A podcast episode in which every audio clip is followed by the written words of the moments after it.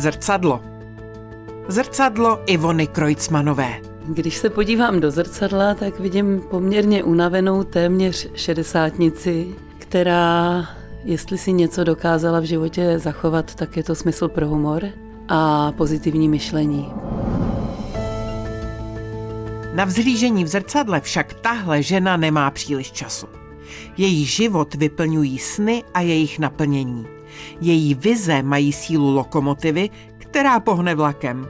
A nebo prý dokonce sílu odklonit celou železniční trať, aby nepřišel k úhoně jeden z jejich naplněných ideálů. Všimli si ji až ve Francii, kde získala rytířský řád za mimořádný přínos k rozvoji evropské kulturní spolupráce. Jak Ivona Krojcmanová přišla k tanci? Jak roztančila Prahu a republiku? Jak těžké to je? A jak se jí u toho daří v soukromí, jako ženě a jako mámě? Já mám v sobě celoživotně takovou zvláštní sílu, kterou neumím pojmenovat, nevím, kde se bere, ale já vždycky, když je mi nejhůř, tak se vzedmu k nějaký energii, která mě posouvá dál. Většinou, když jsem úplně nejvíc vyčerpaná a nestíhám a valí se toho na mě strašně moc, tak já dokážu prostě dny a noci pracovat a nespat a nezhroutit se a vydržet to. Tahle ta životní síla, která nevím, kde se bere, tak mě vlastně pomáhá překonávat i jiný momenty mýho života, který jsou samozřejmě spojený s velkým tlakem, s festivaly, s cestováním a s prací s čím dál větším týmem, který je generačně hodně, hodně odlišný. Stříbrný vítr. Se zajímavými ženami si povídá Jitka Novotná.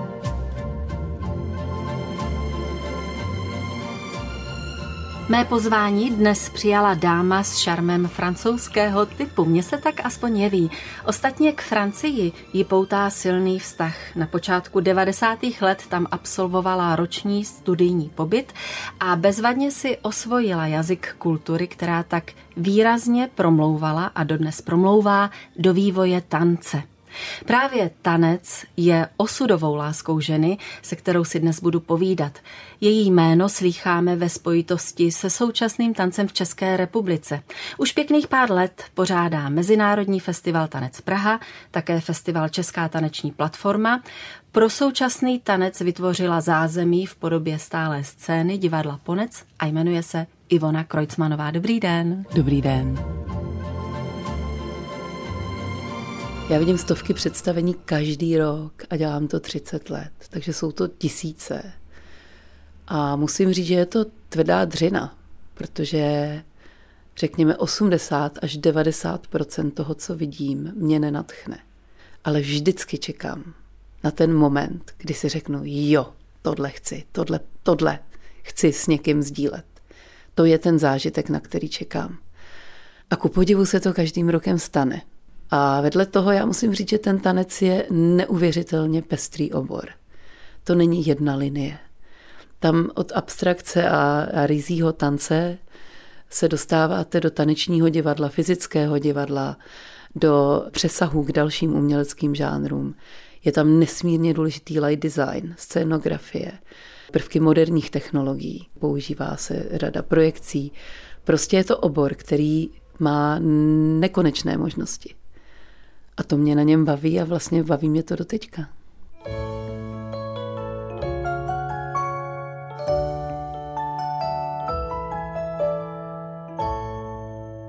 Já jako malá holka, to musím říct, že moje rodiče obdivuju. Já jsem byla hyperaktivní, já jsem furt někde skákala nějaký salta, kotrmelce a nikdy jsem nedokázala jít rovně po cestě. Prostě vždycky jsem někde padala nebo jsem někde si zlámala ruce a já nevím co. Byla jsem strašně aktivní, byla jsem strašně usměvavá a hrozně mě bavil pohyb. To bylo něco, co jsem měla od malička strašně ráda a našla jsem si svoji první realizaci v sportovní gymnastice, která je nesmírně náročná samozřejmě. A když jsem pak měla úraz a bylo mi 17 let, tak jsem najednou zjistila, že bez toho pohybu nemůžu absolutně fungovat. Takže to druhý, co jsem našla, byl tanec. A byl to současný tanec a bylo to pro mě objevení úplně nového světa, které mě dovedlo k práci s tělem a dechem úplně jiným způsobem, než jsem do té doby vnímala.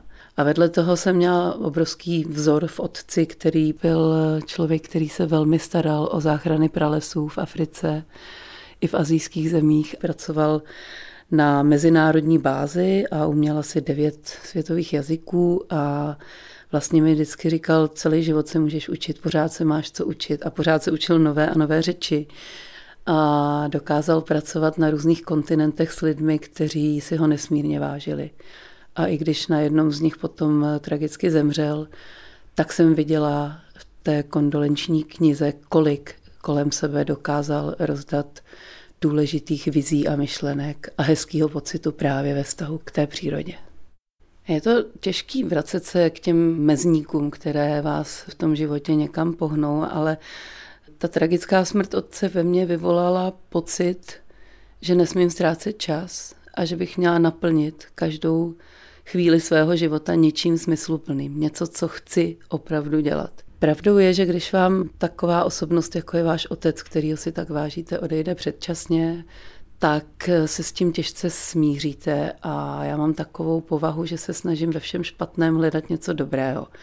Bylo mi 21 let a já jsem si uvědomila, že studuju školu, která mě nebaví. Byla to Vysoká škola ekonomická, obor cestovního ruchu, na který jsem se dostala až po dvou letech praxe v cestovním ruchu. Přišlo mi to, že to, co dělám, mě nenaplňuje.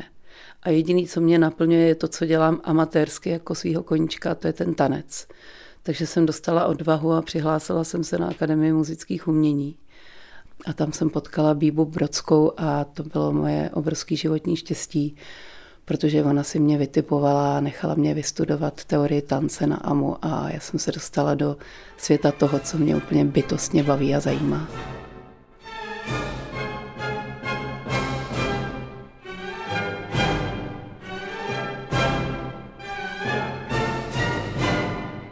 Ten můj přístup ke studiu byl vlastně strašně naivní.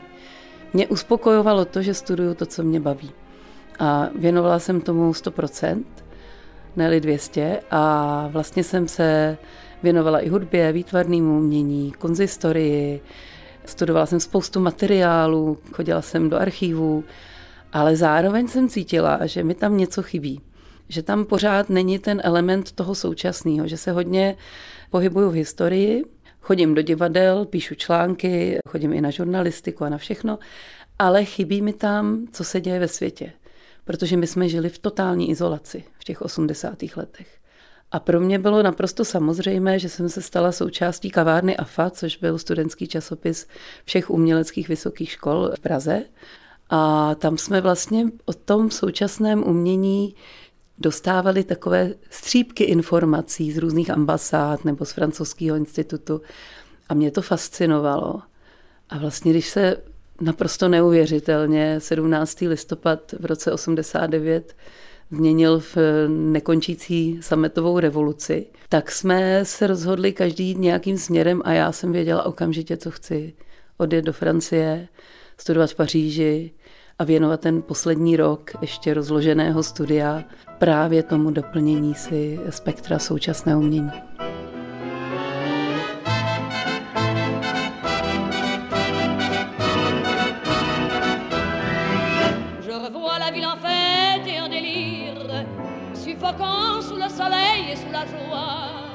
Pobyt v Paříži a v celkově ve Francii byl pro mě úplně zásadní. Já jsem viděla víc než 120 představení během asi 7-8 měsíců. Udělala jsem si úplně jiný obraz o tom, co se děje ve světě na té naší scéně. A rozhodla jsem se, že to prostě musím nějakým způsobem, to nejlepší z toho, co vidím, že musím sdílet s českou veřejností. Nejen odbornou, ale s tou širokou, s tím publikem, které vlastně taky bylo v 50 let v izolaci. To byl velký úkol, ale pro mě se tím úplně jasně nastřelo to poslání a vize, co chci pro ten tanec udělat a že ho vlastně potřebuju přivést do České republiky.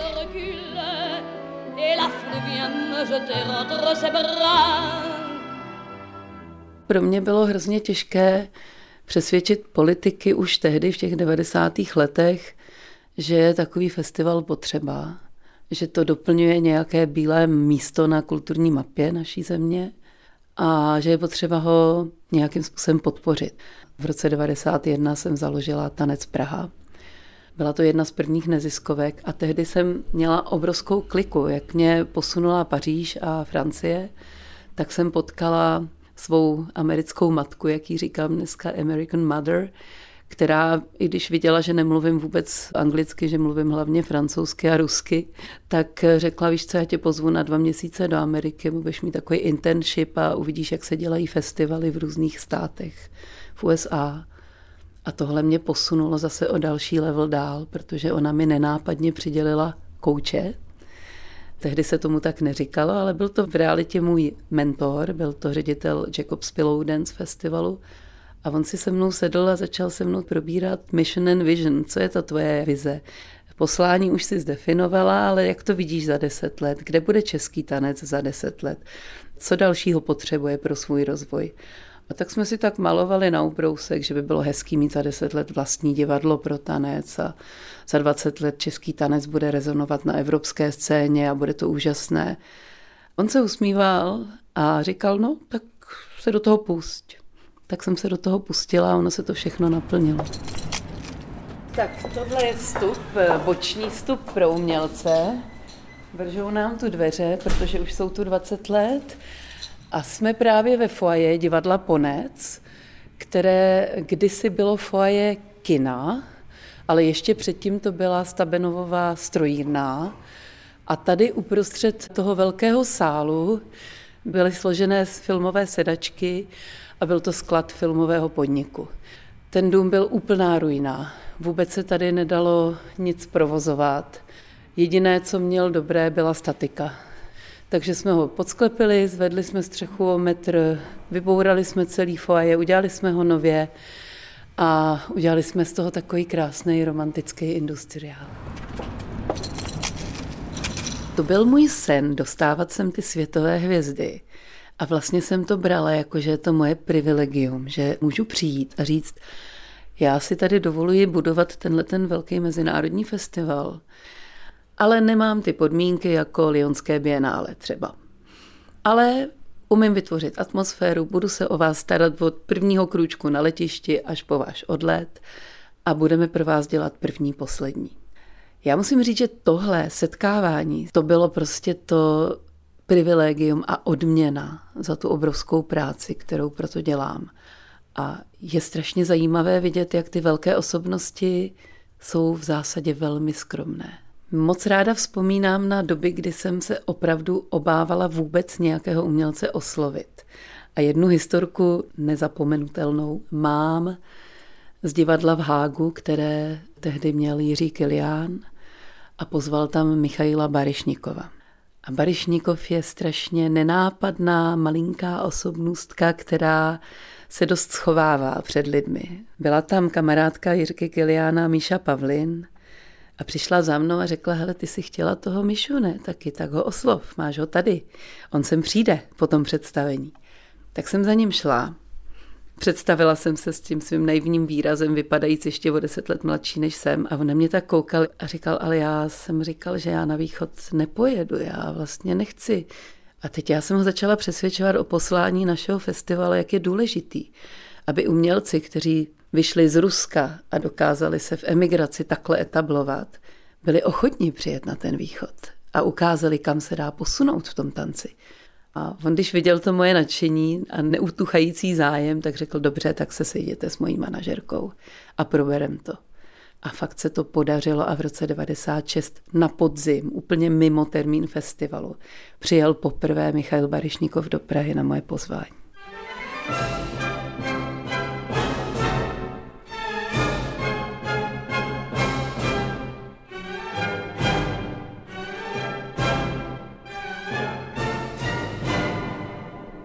Věci, které jsou krásné, protože nejdou pochopit. Někdy je to hrozně divný. Hledat smysl ve všem, co se hýbe. Když se moc nemluví. Bourání hranic. A co láká na Tanec Praha vás? Mezinárodní festival současného tance a pohybového divadla.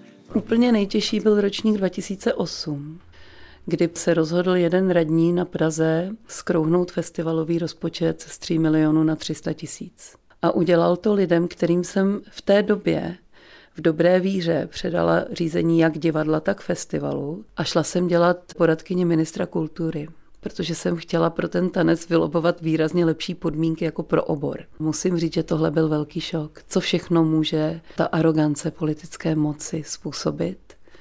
Ten tým se mi rozpadl, ti dva lidé, kterým jsem to předala, odešli a já jsem se vrátila a musela jsem začít znova od nuly.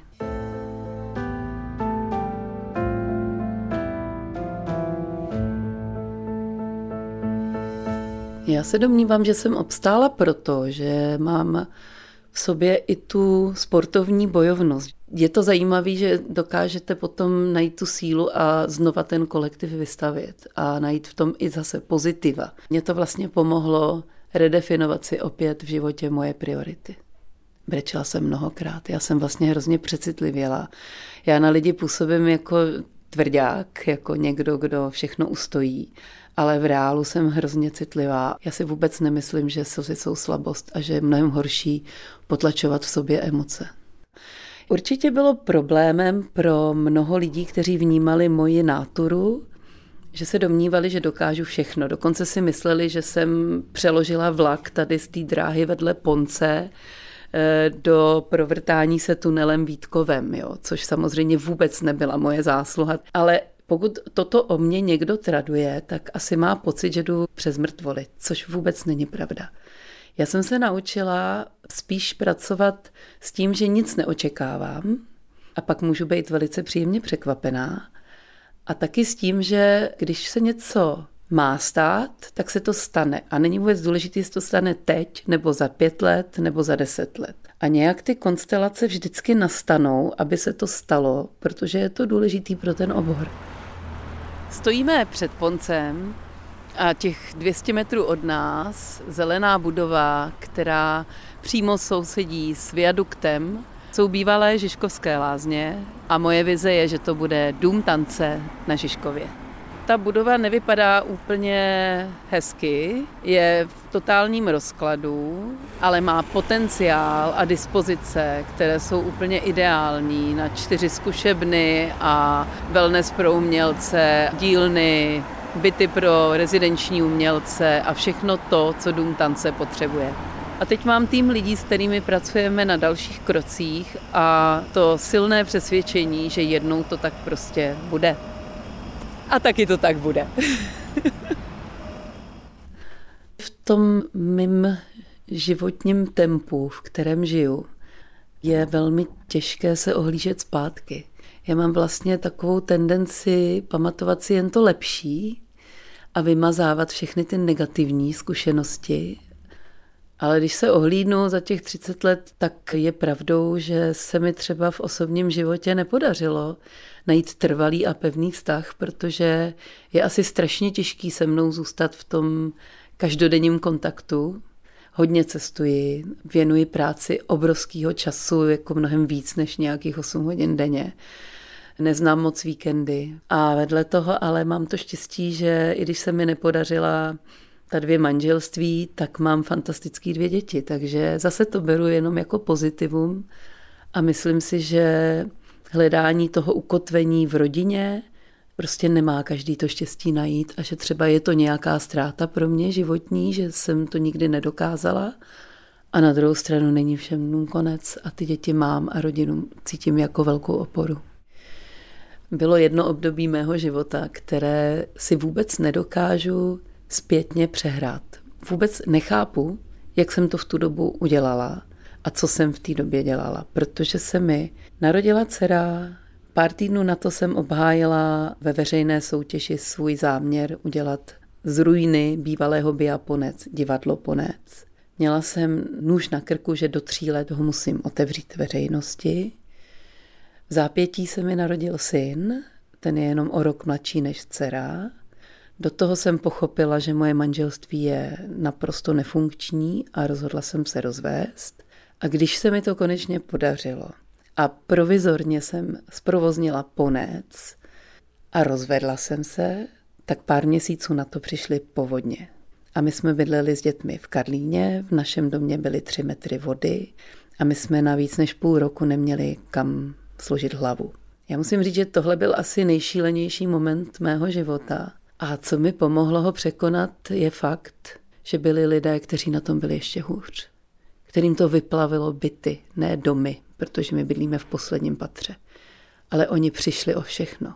A my jsme jim jezdili pomáhat na Mělnicko s celým týmem Ponce. A tam jsem si uvědomila, že vlastně nemít půl roku kde bydlet je naprosto snadno překonatelná překážka. A že mám svoje přátele, kteří mi pomohou. A že si to umím zařídit. A že je mnohem důležitější pomoc těm, kteří prostě a jednoduše přišli vo vše. Dětem bylo tři a čtyři roky, byla jsem na ně sama, měla jsem skvělou chůvu, která mi občas pomáhala. Vlastně ona mi i navrhla, abych bydlela u její maminky, kde mi nabídli jeden pokojík a její maminka dělala ve školce, takže mi hrozně pomohla. A bylo to takový zázemí, který člověk v tu chvíli potřebuje, protože děti potřebují nějaký klid a potřebují to svoje, ty svoje hračky. A byla to i schoda náhod v tom, že jsme mohli ty děti přenést do jiné školky a já jsem mohla pokračovat v té práci pro divadlo i pro festival. Mně vlastně nikdy nenapadlo, že bych kvůli dětem měla přestat pracovat. Já jsem taková nátura, že já neumím úplně zůstat doma a věnovat se jenom dětem a domácnosti. Já jsem naopak to udělala tak, že jsem ty děti brala všude sebou. Já jsem s nima projezdila celou Evropu. Měla jsem sebou buď kamarádku, nebo právě tu chůvu. A vždycky jsem byla schopná zabezpečit, aby si z toho něco užili a abych já zároveň mohla být s nimi. A to jsou ty předsudky v naší společnosti, které vůči ženám bohužel dost často slýchám, jako jak to, že nejsi doma v kuchyni. Nejsem. Jsem tam, když mám čas a baví mě vařit. Teď vaříme se synem a hrozně nás to baví, ale prostě když nemám čas, tak je naprosto logické, že si to zařídím jinak. Kultura je v té naší společnosti zvláštním způsobem občas, neříkám vždy, vnímána jako natažená dláň, která prosí o peníze. Skutečnost je přesně opačná, protože kultura a živé umění přinášejí té společnosti něco, co jí nikdo jiný nedá. A já jsem kdysi řídila projekt Evropské hlavní město kultury, kde jsem říkala, zkuste si představit den, kdy vůbec nemáte šanci se setkat s jediným kulturním statkem. Čtyři holé stěny, žádná hudba, žádný design, žádný zážitek. Zešílíte. A to je to, co si myslím, že je potřeba znova a znova opakovat každému, kdo se stará o státní a veřejnou zprávu a je mým partnerem, není donátorem. To jsou naše daně, já do toho taky přispívám. Ale vím, že přispívám proto, že to potřebuju a že se mi to vrací v těch hodnotách, které kultura společnosti přináší. A tohle je strašně důležitý změnit v pohledu politiků, ale i části veřejnosti. Pokud někdo řekne, že umělci jsou vyžírky, tak si opravdu, ale opravdu nevidí do úst.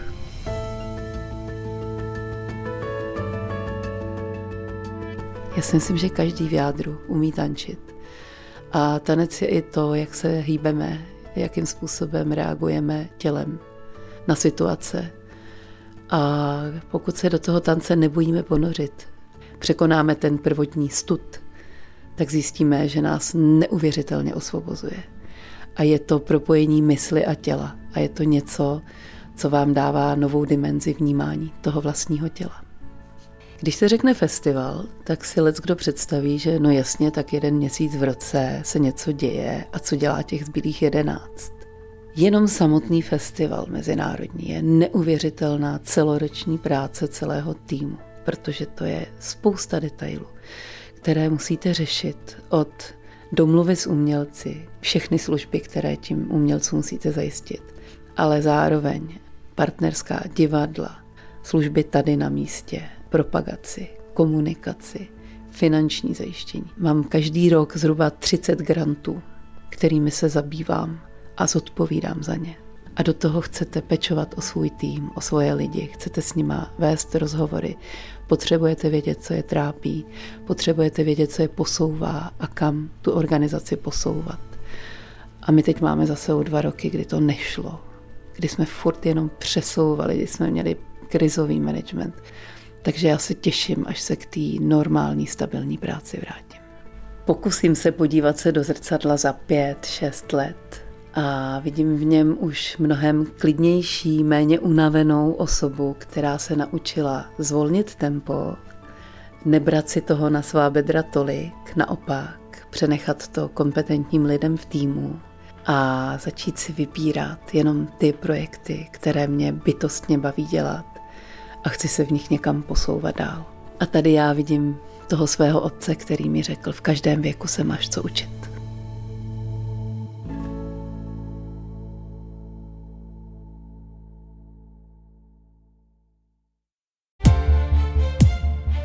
Partnerem tohoto pořadu jste vy, posluchači Českého rozhlasu. Už sto let vysíláme díky vám. Děkujeme.